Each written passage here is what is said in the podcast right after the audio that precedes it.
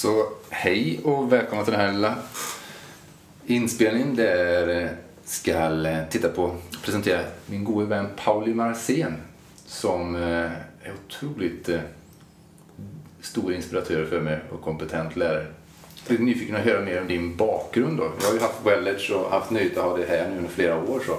Men för alla som inte känner dig ännu. Ja, så min bakgrund är att jag intresserar mig tidigt för vad är det som får människor att inte leva sin fulla potential.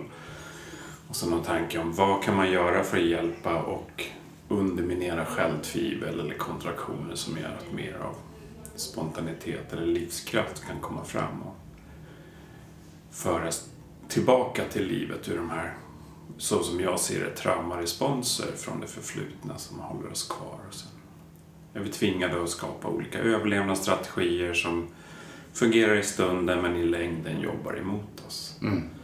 Och sen har jag tittat då på flera olika modaliteter under de här åren. Vad är det som hjälper mest? Och vad jag kommit fram till att många saker är väldigt bra men, och kan göra ett skifte i nervsystemet eller känslomässigt eller perceptionsmässigt, vem man är själv eller vad livet handlar om. Men det är väldigt svårt att det håller i längden. Så kanske redan nästa dag eller nästa vecka eller nästa månad så börjar det klinga av eller falla bort. Så mm. det har hittat några modaliteter som så att säga stödjer eller hjälper till så att de här balanseringarna eller korrigeringarna håller eller fortsätter att byggas upp. Mm. Och det är där vi ska utforska lite mer. Vad är det för några saker på din långa tid? För du har hållit på att jobba med det här i 30, över 30 år. Ja, så det började väldigt tidigt. Sen har jag gjort många andra saker på vägen men jag har hela tiden haft det här som ett, en röd tråd genom mitt liv sedan väldigt tidigt. Jag intresserade mig för det här och började väldigt tidigt jobba med folk. Mm. Sen alltid sökt mig hela tiden mot vad är, ja, vad är nästa kompetens? Vad, mm. vad känns berikande för mig själv och mitt arbete? Utvidgat min repertoar och lämnat en hel del bakom mig men ersatt dem med de här nya sakerna som jag tycker fungerar bättre eller ja, verkar ge ett mer bestående resultat. Mm. Och vi ska gå igenom var och en av dem liksom mer djupgående men bara ge liksom en liten, utifrån ett historiskt perspektiv, ge bara en liten kort intro till varje. Om man tar liksom den som du har med dig fortfarande idag i din verktygslåda. Ja. Som du har använt längst historiskt sett. Vad är den första på? Ja, det är lite dubbelt för många av de här överlappar varandra Mm. historiskt så att säga. Alltså, Men någonting som är medveten rörelse då, som Anat Baniel-metoden, långsamma rörelser som bygger på närvarorörelse. Det är någonting som jag har haft med mig sedan väldigt tidigt fast i olika modaliteter. Men, Mm. men den här modaliteten som jag jobbar med nu, Anat Baniel-metoden som bygger på hjärnans plasticitet. Då. Den är, ska man säga, för mig en högre organisering eller ett mer intelligent sätt att arbeta på än de här andra modaliteterna som jag har använt innan. Mm. Och samma sak med UN-metoden då, energibalansering eller energipsykologi eller energimedicin. Det är ju någonting som jag har hållit på med väldigt länge också men mer generellt innan och nu någonting som är mer specifikt. Så ju mer specifikt man kan göra de här balanseringarna ju, ju bättre bestående resultat får man. Mm. Så tidigare kan man säga jobbade mer generellt, nu mer ska säga, intelligent eller mer organiserat eller mer precis kanske. Mm. Och den där specificiteten som är... Ja. Mm. Vi kommer att prata lite mer om både om att prata mer om det här med långsamma rörelser från panel. Men du har ju liksom den som säger lång historik inom aikido och Ja. för annan fäldenkräs också. Precis. Och andra rörelsemodaliteter som jag Mm. också hållit på med. Så. Mm. Tanken medveten rörelse gör någonting i nervsystemet och i hjärnan. Som man kanske inte kunde formulera riktigt på den tiden och förstå implikationerna eller anpassa modaliteten. Man hade hittat någonting som kanske fungerat över en längre tid men hade inte det specifika seendet som finns nu. Mm. Med senare forskning som har kommit. Precis, det är det. Och det med långsamt, det hänger ju väldigt tycker jag då väl samman med de andra sakerna men särskilt tycker jag då med den traumahealing Peter Levin då som är just det här att man jobbar utifrån rörelse. Kan du berätta lite mer om din, den ingången så att säga? Ja, det är också väldigt tidigt. Vi jobbar med trauma med, med, med olika modaliteter, bland annat med andning eller ja, för några årtionden var det mycket mer utlev, fått fatt i känslan och leva ut den till mm. exempel. Eller kat katarsisbaserad trauma healing och sen har det här under de senaste årtiondena blivit mer förfinat. Man har sett att det handlar mycket om tröskelvärden och att jobba sig mot ett tröskelvärde. Så är det för lite aktivering, för mycket dissociation och chock, då når man inte upp till det här tröskelvärdet och då blir det ingen avaktivering.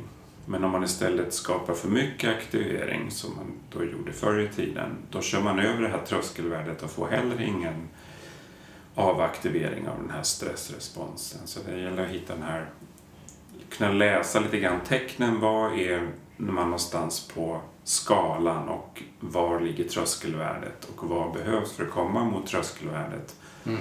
Så att man på ett intelligent sätt kan stödja nervsystemet att göra det som det en gång i tiden ville göra men inte kunde. Till exempel vid en olycka eller man har blivit attackerad eller utsatt för någonting som varit överväldigande eller för mycket för nervsystemet att kunna integrera. Mm. Det kan vara ett medicinskt eh, ingrepp eller det kan vara ja, i princip nästan vad som helst som nervsystemet då kan tolkas som att nu är det stor fara och sätter igång de här stressresponserna. Som om de inte blir eh, kompletta, det vill säga utförda enligt nervsystemets önskningar, lever de kvar. Som en stressrespons, antingen som en känsla, så det kan vara en oro, en hyperaktivitet eller att man är övervaksam på vad som händer runt, runt omkring en eller oförklarliga starka känslor som kommer upp till exempel på, på natten eller under dagen eller olika spänningsmoment i kroppen. Så jag ser mm. spänningar mycket som frusna rörelseimpulser.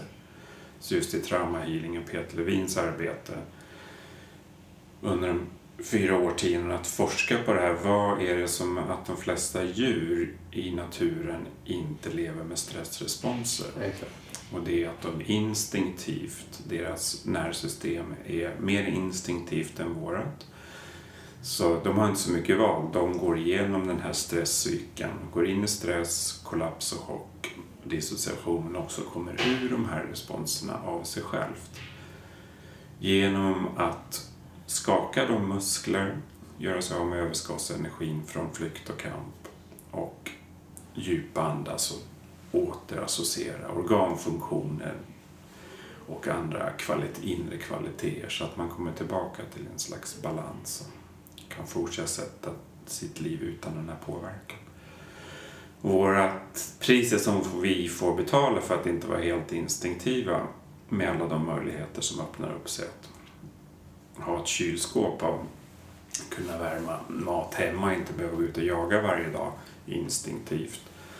Det är att vårt nervsystem går in i de här responserna instinktivt och automatiskt precis som djuren, men vi kommer inte ur dem av oss själva. Så om vi går in i hög aktivering, hög stress eller djup chock och dissociation behöver vi hjälp för att komma ur.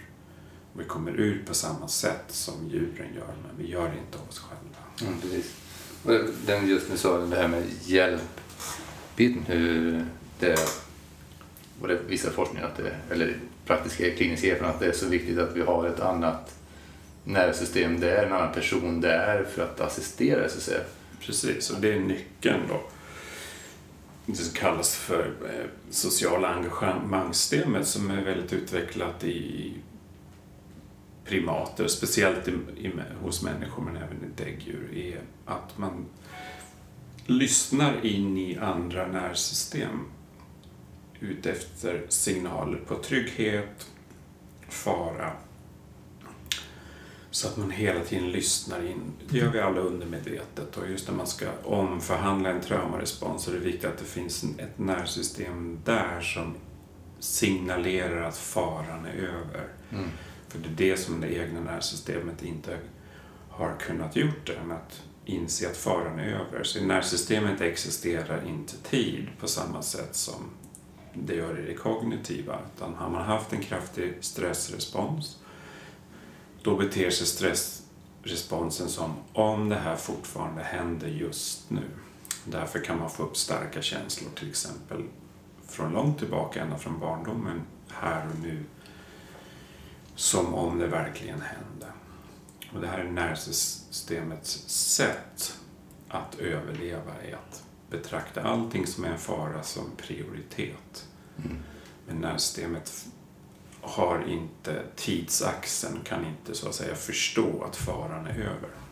Utan man behöver hjälp att slutföra de impulser och omfamna de känslor som så att säga blev låsta i den här stressresponsen. Får man inte den hjälpen då eh, gör man sitt bästa för att trycka bort de här genom att eh, somatisk dissociation, så man trycker bort det här som kroppsspänningar eller nedtryckta känslor och skapar en överlevnadsstrategi där man går vidare med livet så gott man kan. Med. Förr eller senare kommer de här upp ofta att visa sig som antingen påverkan i vävnader, organ i leder eller som eh, ohanterbara känslor när åldern börjar ta ut sin rätt och man inte har lika mycket energi på att trycka bort de här sakerna i det undermedvetna eller i kroppen. Mm. Så den hjälp man behöver är att ett tryggt nervsystem som, och en uppmuntran att försiktigt och varsamt öppna upp de här dissocierade eller nedtryckta rörelseimpulserna, kroppssensationerna och känslorna, bilder och minnen. Så vi är inte ute efter en återtraumatisering genom att öppna upp slussportarna så att vi blir överflödade av den här inre informationen utan varsamt sätt, en liten bit i taget. Det är det man har kommit fram till att det är det som behövs. Man behöver kunna göra det här inom sin egen toleransförmåga. Som det kallas för en pendling, till exempel att känna lite av den här oron. Om det finns starka känslor där, panik till exempel, dödsångest, att öppna upp slussen och känna panik och dödsångest är inte så speciellt produktivt utan vi känner en låg kvalitet, det vill säga oro till exempel. Mm. Eller rädsla är hanterbart att se vad är det överkopplat till till exempel flyktimpulser att ta sig bort ifrån en, en farlig situation. Så trygghet, ett nervsystem som signalerar det och hjälp att kunna identifiera och koppla samman de här dissocierade känslorna, impulserna till en mer hel gestalt. Mm. Och det här skiljer sig till stor skillnad då mot man tänker sig samtalsterapi och sådana bitar. Just det att det är den här balansen mellan det talade, hur mycket det som pratar så att säga och hur mycket det är fokus på att kunna vara närvarande i det egna nervsystemet och följa ja. impulserna. Man kan utveckla lite grann det skillnaden så att säga i, i vad det blir för någon slutresultat för ja, så, patienten. Så talterapi eller kognitiv terapi har väldigt bra funktion när det inte är stora obalanser i nervsystemet. Men när det finns en större obalans i nervsystemet så når inte den delen av hjärnan tillbaka i evolutionen till de lager i hjärnan där de här responserna händer. Precis. Så man kan inte tala en människa ur chock eller hög aktivering för att överlevnad har alltid prioritet. Så vad än man säger så är det nervsystemet som har tolkningsföreträde. Mm. Och så att dialogen behöver vara i kontakt med nervsystemet och också kunna identifiera olika responser i nervsystemet och stödja dem eller hjälpa personen att kunna omfamna de här djupare responserna som kommer mer ifrån det limbiska systemet, det vill säga djupa känslor som är viktiga för överlevnad och också reptilhjärnan som det kallas, eller de lägre strukturerna som är mer instinktiva. Så det är mer på det planet som traumabearbetningen behöver hända. Mm. Och vad man kan se då i stressforskning är att det prefrontala loberna, vår förmåga att resonera och sånt, när, när systemet är i en stressrespons så förtvinar lite, eller faller den bort lite grann, den funktionen. Så Mm. Har vi en god anledning för det är för att den är för långsam för överlevnad. Så Precis. när systemet prioriterar överlevnad, okej vi kopplar bort det här resonemanget om situationen och vi tar någonting livsbevarande istället. Och vi kan säga också att pannloberna så säger ju de som ja, vi kan ha ett helikopterperspektiv och vi kan liksom få den här överblicken att jaha, det här är jag. Ja, Men samtidigt så den delen lever ju till viss del i nuet men också mycket framåt. Men det här reptilhjärnan liksom, och, och även det limsystemet, de lever ju bara i, det finns ju bara nu, nu, nu, nu. ja Eller det förgångna då. precis. Limsystemet är ju det här, Ja. våra minnen och precis. så att det blir som en osynk där mellan olika, Ja, evolutionsstadier helt precis. Och vi behöver den här funktionen och det är någonting som också återetableras när man börjar göra det här arbetet. Det är till exempel minnesfunktionen. Många lider av dåligt minne, minnesbortfall och sånt där. Att man inte kan komma ihåg saker. Det är en stressrespons som hänger ihop med hjärnstrukturer som ska fungera med de här mer utvecklade delarna men hålls tillbaka och till och med påverkas fysiskt av djupa stressresponser. Mm. det är någonting som man kan lägga märke till i arbetet, att förbättras. Om man tittar på vilken typ då... Ja, det är som sagt oberoende om det är värk och smärta och stelhet i kroppen, sånt som hör till det muskuloskeletala, om det är organstörningar eller känslomässigt. Det är ett vitt spektra i stort sett som, som eh, Ja. man kan arbeta med de här verktygen. Ja, visst. Så just med traumahealing då, där kan man se att muskelspänningar och eh, påverkan i vävnaden i form av leder och sånt där är någonting som kan börja släppa lite grann när man börjar bearbeta de här ofullständiga kamp eller flyktrörelserna om det har med det att göra. Och också speciellt om det är tidigt, ett litet nervsystem, det vill säga när man är väldigt liten och inte har så mycket tillgång till armar och ben som blir påverkad mer in i vävnad, det vill säga organen så att det kan bli organpåverkan då med matsmältningsproblem, andningsproblem och även ut, utåt in i leder eller i hud så småningom visar sig som den här höga aktiveringen. Så någonstans måste stressenergin ta vägen. Och i det lilla systemet finns det inte så många utvägar utan det är mera vägar inåt, in i det egna systemet. Och det här är någonting som man som sagt då bär med sig genom tiden så att det kan börja dyka upp ganska sent i, i åldrarna men peka tillbaka mot en, någon tidig påverkan i det här systemet. Mm. Och kan man säga som, som generell regel att ju mer det sitter så att säga, i andningsvägar eller i mage-tarmkanal eller immunsystem, Ja, till viss del reproduktion, så, så är det sånt som sitter, har väldigt gammal historik så att säga. ja generellt kan man säga att det är så. Inte att det är alltid, men det, men det Mm. finns en... Så ju, ju tidigare man blir stresspåverkad, ju mer vänder det så att säga mot den egna kroppsfunktionen. Mm. Och det kan man se också på mm, små barn, att de får sådana olika problem med, med eh, ont i magen eller sådana här saker när de blir stressade. Och det är den här organpåverkan. Mm.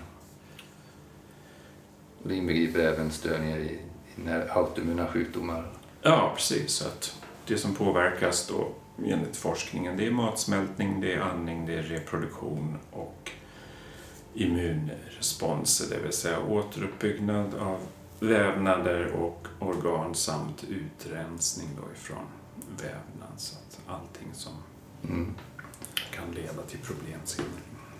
En slut, slutsummering kring det här med traumabit. Vad, vad, när någon så att säga blir kvitt sina traumaresponser så är det några väldigt unika responser som, som kan uppträda just med, när man jobbar på det sätt som du gör. Mm. Och sen prata lite kort om det bara och sen också nästa del, vad, vad är det som vad blir slutresultatet förutom att man blir kvitt någonting? Vad är det mer som kommer i livet? Förutom, du sa, nämnde bättre minne och sådana bitar. Men det är två bitar som jag vill utforska lite mer. Ja. Men vi börjar med de här unika responserna som vi pratade om det med andning och rörelse. För det är för de flesta kanske obekant så vad som Ja. händer.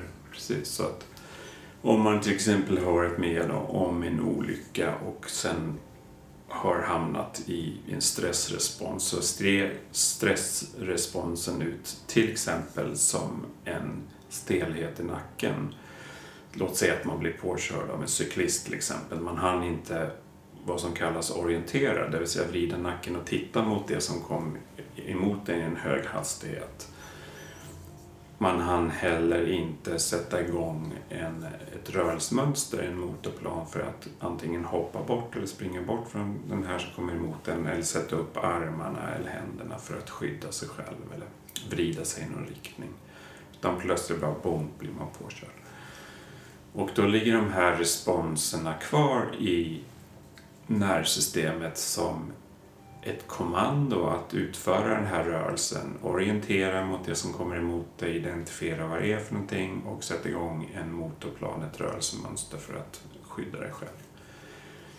Och vad som händer är att det också överkopplas då med eh, känslor, vilket kan vara eh, väldigt starka känslor om det är allvarligare eh, olyckor. Så att eh, det är en stark rädsla eller ett starkt eh, ilska eller ursinne för att ta sig ur den här situationen. Så när man börjar jobba med de här sakerna, till exempel börja hitta orienteringen, då börjar kroppen, precis som djuren, att vibrera eller lite grann skaka de här olika musklerna. Så arbetet kan se ut som att man bara sitter och skakar lite grann samtidigt som andningen påverkas. Man kommer komma ur en frusen andning och börja andas mer aktivt. Hjärtat kanske börjar bulta lite grann, man blir varm all den här energin som har varit låst i kroppen börjar röra sig.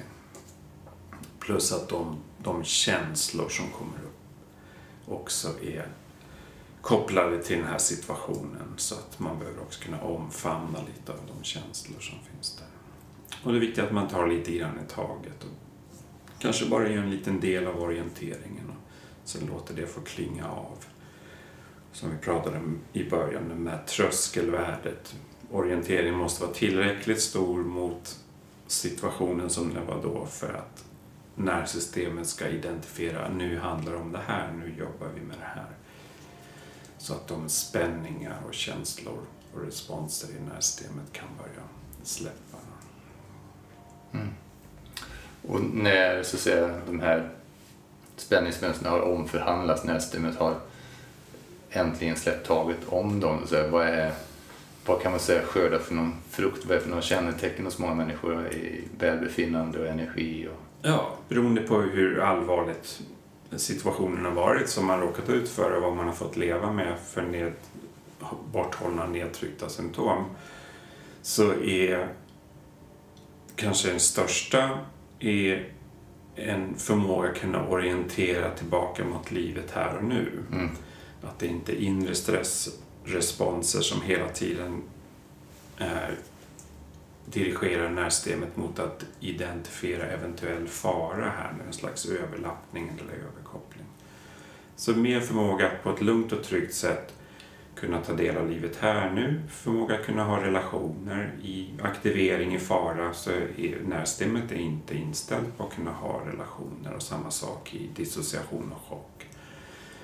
Så en eh, lättare sätt att kunna vara i livet med sig själv och med andra. Plus att också då spänningar i kroppen eller ohanterliga känslor också börjar avklinga i den här integreringsfasen. Så att man känner sig helt enkelt eh, lite lättare, lite gladare och mer intresserad av att vara med i livet. mm, det låter härligt. Ja. Så jag tänkte att vi ska utforska som nästa block där då med det här med rörelsebiten. Ja. Mm. För det finns liksom olika former utav rörelse. Där vi gick igenom nu är ju rörelse som faktiskt kommer igång utav sig självt. De är Ja. så icke viljestyrda, precis Ja. som vår andning till stor del och vår hjärtrytm och mag-tarmfunktionen. Så det är rörelser som uppstår utav sig självt. Men sen har vi det här momentet som vi kanske är mer vana vid, att vi rör på oss själva viljemässigt Ja och sen så att andra rör på oss. Och just de satta i, i sammanhanget hur du arbetar med Anatbaniel-metoden då, kliniskt, så säger det, vad är det som vad gör det för någon skillnad så att säga, att när vi tränar rörelser i långsamt tempo medvetet eller någon annan utför. Men om vi börjar med just när vi gör själva medvetet rörelse. Så vad forskningen har visat också då, men som många har känt kanske instinktivt, kanske flera tusen år tillbaka i tiden med olika eh, rörelsemetoder, speciellt ifrån Asien. Det är att långsam rörelse i närvaro gör någonting med vårt system. Och vad som faktiskt händer inne i hjärnan, det är att hjärnan skiftar från ett mer eh, automatiserat, repetitivt center till ett center som är mer kopplad till eh, de här hjärnstrukturerna som vi har pratat om alldeles nyss.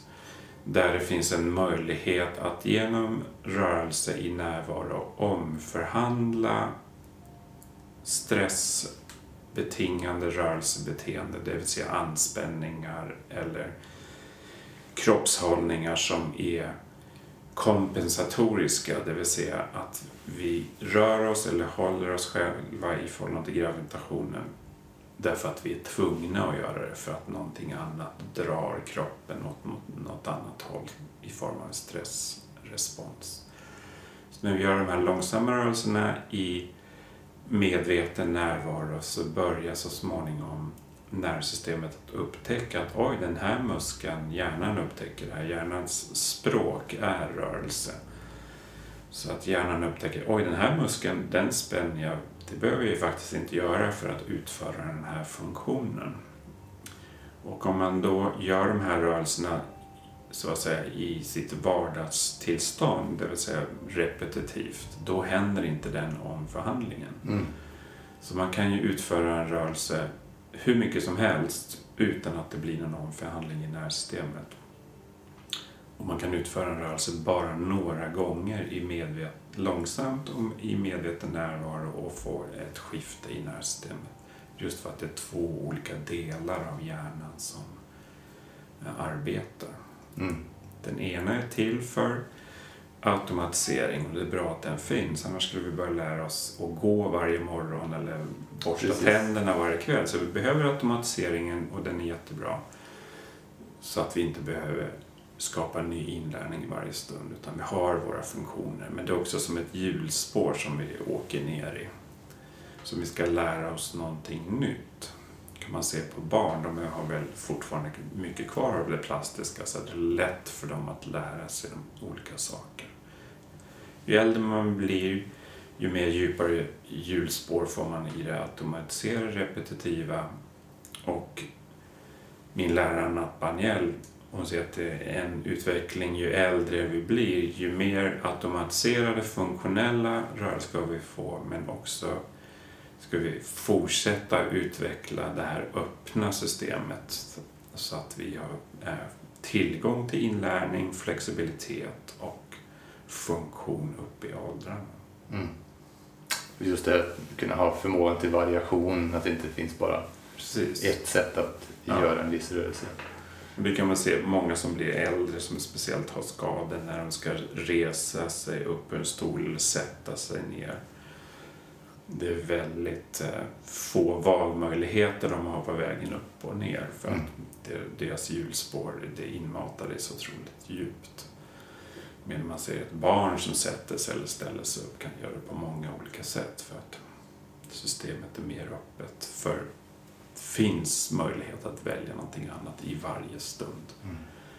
Men det är också någonting som vi kan upprätthålla. Och eh, så att när vi blir äldre också ha mer av den funktionen tillgänglig.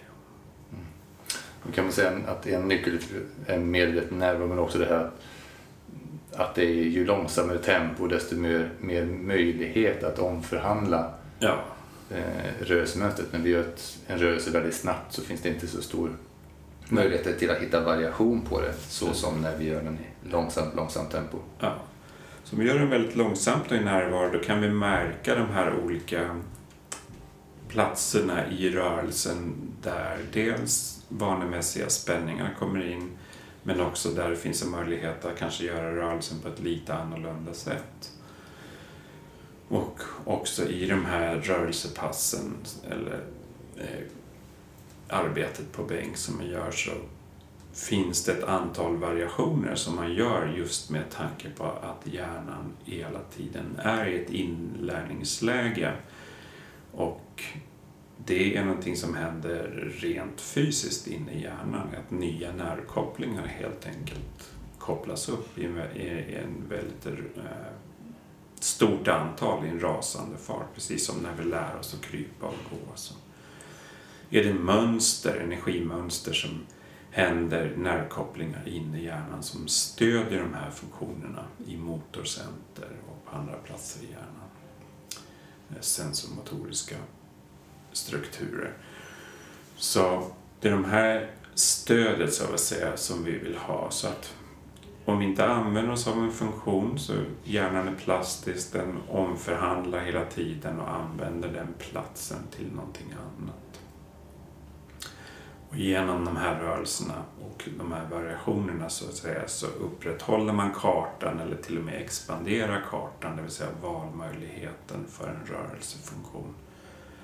Om den då är kopplad till vardagsfunktioner, till exempel att resa sig upp, sätta sig ner, att gå och sträcka sig efter någonting, böja sig eller vända sig om, så är det någonting som får väldigt stor utväxling om man har fler valmöjligheter. Man behöver använda sig av mindre kompensatoriska spänningar, man blir mer fri. Sen spiller det här, det som är intressant tycker jag, att det spiller över dels in i det kognitiva som man säger. Anat Baniel, min lärare som jobbar mycket med barn med utvecklingsstörningar eller funktionshinder. Man ser att man jobbar till exempel för att hjälpa barnet att kunna eh, gå, den funktionen, men att det samtidigt uppgraderar till exempel förmågan att kunna vara socialt engagerad med lekkamrater eller plötsligt från att vara dyslexisk kunna läsa eller räkna eller någonting annat. Så att många andra spiller över i andra funktioner för att hjärnan är, är så plastisk eller samma, samma uppgradering eller omstrukturering används i andra områden. Så att det inte bara är en funktionell rörelse i kroppens rörelse utan i alla olika plan, känslomässigt, socialt, kognitivt. Mm. Precis. Och kan man säga, du nämnde det att hjärnans språk är rörelse. Jag brukar säga att eh, lillhjärnan är liksom 10% i volym men den utgör 40-50% av alla nervceller och det som driver lillhjärnan är rörelse. Ja. Och lillhjärnan är det som driver hjärnan så att säga. Precis. Så att det är verkligen rörelse som som stödjer hur hjärnan utvecklas och integreras och blir den vuxna hjärnan. Verkligen. Och om det då finns störningar där så blir det också begränsningar i den vuxna funktionen. Mm. Och det är det som vi kan komma åt genom de här långsamma rörelserna, är att kunna uppgradera vårt system. Så det är, det är inte, även om man har haft skador eller varit med om saker så finns det en möjlighet att omstrukturera ja. hjälpa funktionen. Och det som idag är mycket kring det här med ADD och ADHD-barn, alltså mm. hyperaktivitet. Bara något kort där, just det här med impulskontroll och rörelse, alltså barns förmåga till impulskontroll.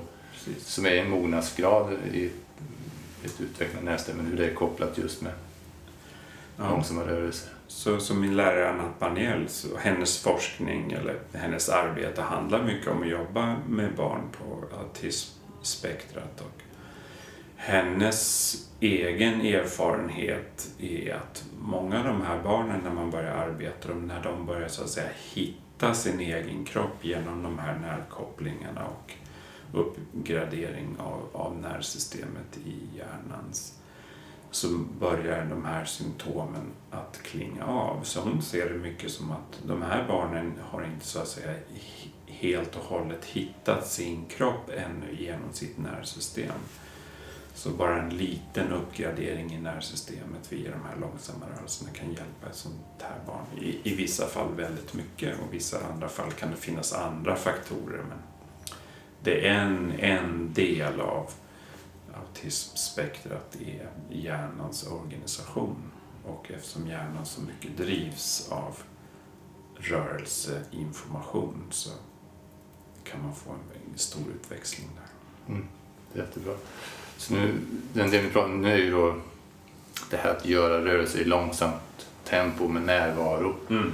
När man själv så att säga, får en instruktion att göra olika rörelser. Utan, Ja. Men du jobbar ju även så att säga, säger, kliniskt, det vill säga att någon tar emot Ja. rörelse så att man blir, alltså det är en passiv rörelse. Precis. Och vad är där skillnaden så att säga med, och värdet utav att någon tar den typen utav session då som, som du ger hos oss? Ja. Så värdet av det är eh, att jobba på bänk och att eh, någon ligger på bänken och passivt tar emot de här rörelserna istället för att göra dem själv. Det är att nervsystemet inte har samma eh, tendens som om man gör rörelsen själv. Så är vi så driven, speciellt här i vårt samhälle, att överprestera. Vi ska lyckas. Man ger en instruktion att göra en rörelse men att göra den långsamt och med närvaro och att inte köra över sig själv, det vill säga att sluta rörelsen innan det gör ont eller innan det börjar ta emot. Så det är väldigt svårt att, att vara med den bakgrunden som finns i vårt samhälle och att lyssna så djupt på sin egen kropp att man känner efter var någonstans börjar det kännas som att äh, nu tar det emot lite eller nu kanske det kommer börja göra ont här strax. Och när man då ligger på bänken och jag gör rörelsen istället så lyssnar jag in i nervsystemet och försöker så gott som jag kan utifrån min förmåga och min utbildning att lyssna på de här signalerna. Så att när jag gör rörelsen så är den ofta mycket, mycket mindre även om jag skulle göra samma rörelse som de precis har gjort eh, dagen innan i en lektion på golvet själva. Så kan man se att ja, så mycket kapacitet fanns det inte där som, som de faktiskt presterade. Eller överpresterade då i det fallet. Så informationen kommer mer, ska man säga, subtilt eller mer eh, klart in i nervsystemet när vi inte kör över de här eh, gränserna för kapaciteten. Så det är då värdet att ta emot en session på en bänk, att lite mer förfinad information kommer in för att man helt enkelt tar emot den mer öppet i nervsystemet. Så man kan få en lite större utväxling på det här. Så rörelsen är en information i nervsystemet om att vissa eh, muskler behöver vara aktiva och andra kan tillåtas att slappna av. Och när hjärnan kan ta emot den här informationen så uppgraderas nervsystemet så att när man sen ställer sig upp efter ett bänkpass och går omkring så kan man notera att någonting är väldigt annorlunda i hur man eh, relaterar till gravitationen eller rör sig i rummet. Och sen är utmaningen är att kunna upprätthålla det här, att hålla nervsystemet öppet och bibehålla den här funktionen. Och när man har väldigt djupa hjulspår så kan det ta ett tag innan det här nya sättet att vara med sig själv och med sin kropp blir eh, mer av ett permanent tillstånd. Ja. Och som slutligen kan man säga det att ett slutresultat är ett mer elegant system där man varken använder mer eller mindre energi än vad situationen kräver. Att i varje ögonblick så är man Ja, så energieffektiv som möjligt. ja, så att vi konstruerar det så att vi ska bära vikten på skelettet. Så vår hållning ska bära vikten på skelettet och musklerna användas för att sätta oss i rörelse. Det kan man se hos någon som är väldigt närvarande i sin kropp eller har genom sin livsföring använt kroppen på det sättet eller tränat sig till det. Att rörelsen blir väldigt elegant, det blir, det blir inte mycket ansträngning och det ser skönt ut därför att det inte är obehagligt att göra en funktionell rörelse när saker och ting är organiserade. Så resultatet blir mer välbehag i kroppen och att det känns skönare att vara i kroppen och att röra sig. Mm. Låter härligt. Mm. Så ska vi ta och gå vidare till eh, ytterligare en bit i din verktygslåda, det här med konstellationer där man Mm. jobbar eh, flera människor tillsammans och just värt utav det formatet att arbeta med och lite grann din bakgrund och erfarenhet att jobba. För det finns ju många eh, traditioner och infallsvinklar kring Ja. Så systemiskt arbete, det vill säga konstellationsarbete, bygger på principen att vi alla kommer ur ett system, i första hand ur vårt familjesystem som består av våra mamma och pappa och våra syskon, men också inkluderar föräldrarnas syskon och våra mor och farföräldrar. Så vad de har varit med om i sina liv blir antingen ett stöd för oss eller en begränsning för oss systemiskt.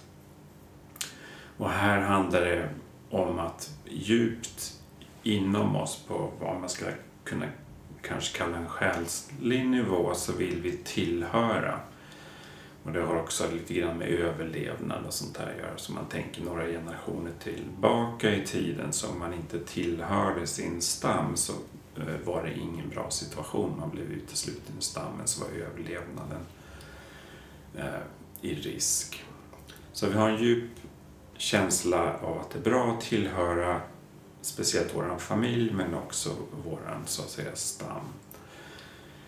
Och det här spiller sen över på så att vi börjar ta på oss känslor eller en slags funktion av att införa eller återinföra personer som har blivit exkluderade ur systemet.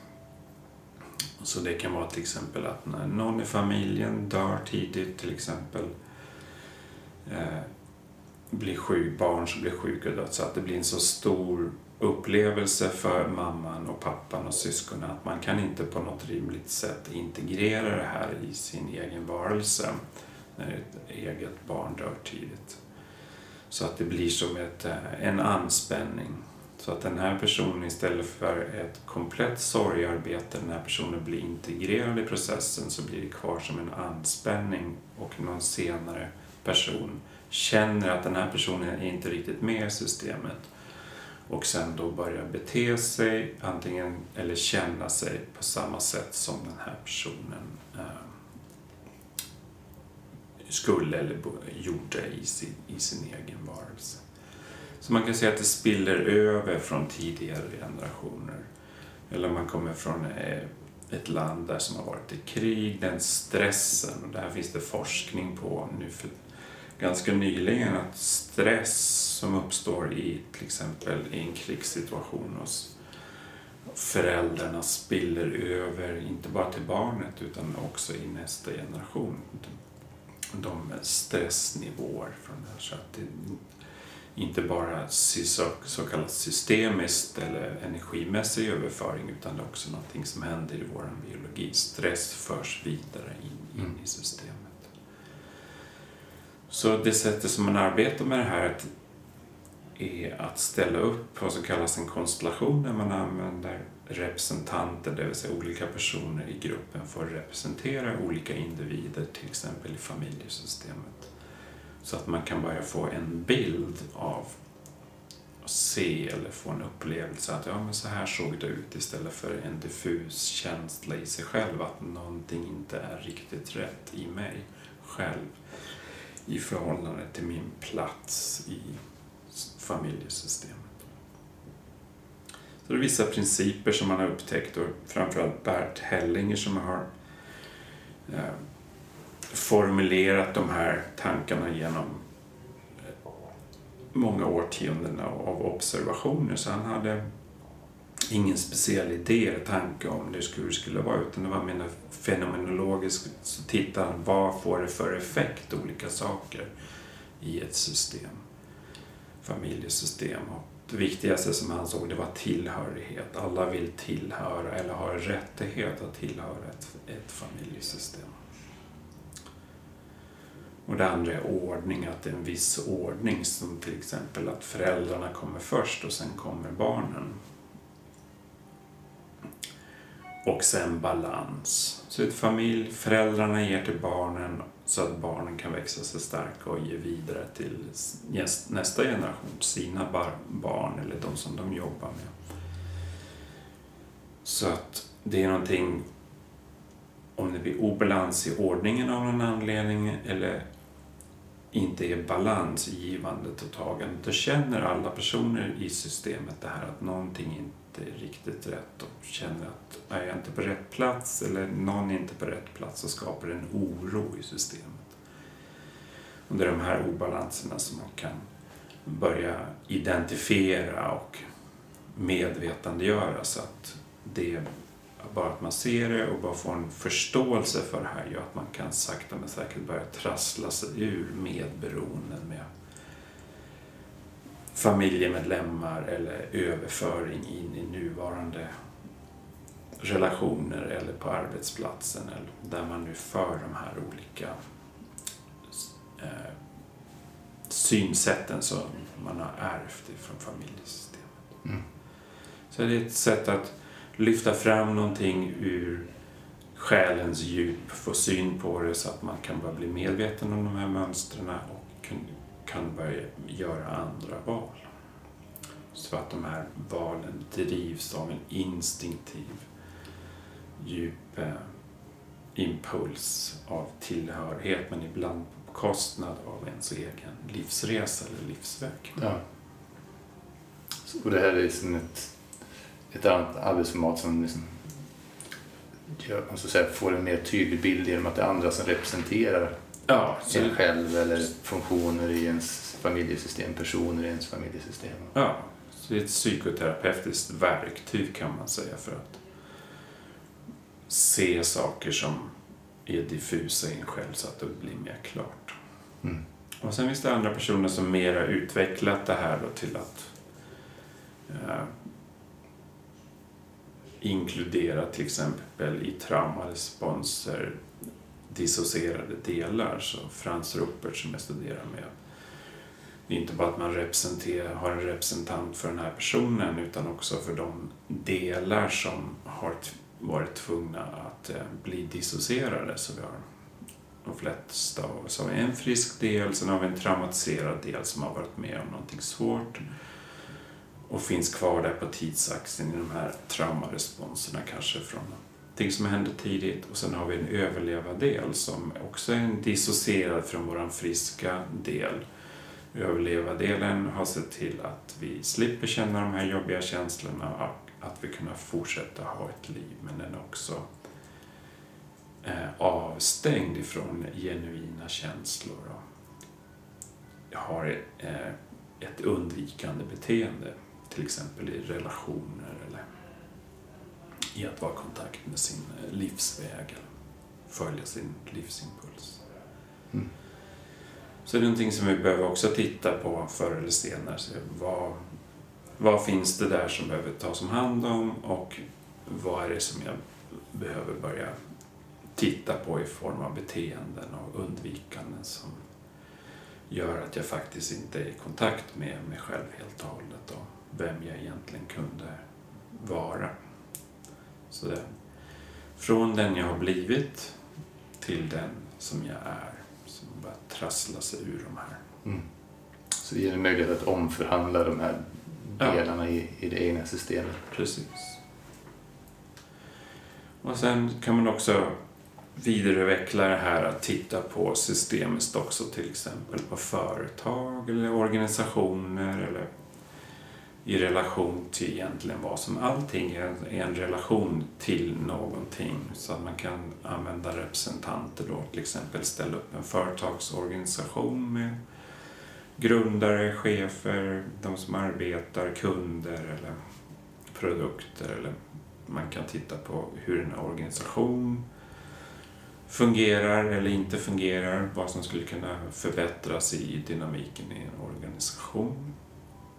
Och man kan också titta på eh, egna, ställa upp representanter till exempel om man tittar på sin egen kropp så kan man ställa upp eh, representanter för olika kroppsprocesser eller kroppsorgan och sånt där. Bara för att se dynamiken bakom en relation, vilken typ av relation det än är. Mm. Så det är ett spännande arbete som lite mer gör saker tydliga som annars är lite mer diffusa. Mm. Mm, ett fantastiskt verktyg. Mm. Och det här håller du här på Wellners och på andra ställen också. Ja. Både på dagpass och kvällar och helgkurser och även nu retreat i Spanien och Ja. annat där. Mm. Så kommer det bli, bli fler möjligheter för att ta del av det här arbetet. Ja. Och du väver ju samman alla de här kompetenserna, även om man kan ta en sak då, men när du arbetar med klient så rör de sig i alla de här elementen, till exempel man tar helgkurser. ja. Så en del helgkurser är inriktade på någonting, eh, ett speciellt tema, till exempel långsamma rörelser, att jobba med hjärnans plasticitet eller med trauma, med anknytningstrauma eller chocktrauma i systemet eller att titta på under en retreat alla olika aspekter. Så när vi gör en sommarvecka eller en retreat utomlands så bär vi med oss alla de här olika verktygen och applicerar dem så att vi kan titta på nervsystemet eller våran varelse, våran kroppsfunktion utifrån många olika vinklar och aspekter. Mm. Precis, det blir än mer berikande. Ja. Ja, men stort tack. Tack så Och- mycket. Se fram hur vi kan väva det här vidare. Ja, jättespännande.